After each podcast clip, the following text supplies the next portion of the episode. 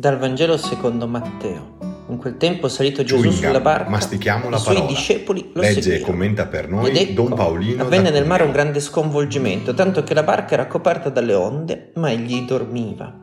Allora si accostarono a lui e lo svegliarono dicendo: Salvaci, Signore, siamo perduti. Ed egli disse loro: Perché avete paura, gente di poca fede? Poi si alzò, minacciò i venti e il mare e ci fu una grande bonaccia. Tutti pieni di stupore dicevano: Chi è mai costui che perfino i venti e il mare gli obbediscono?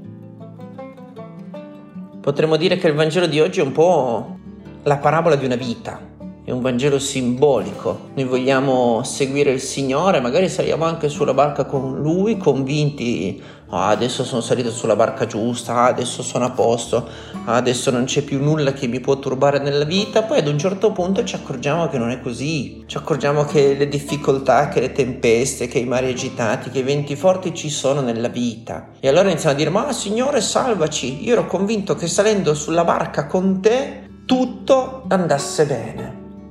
E invece no, il Signore ci dice guarda che io non ti tolgo le tempeste, non ti tolgo i venti, io non faccio il mare piatto attorno a te.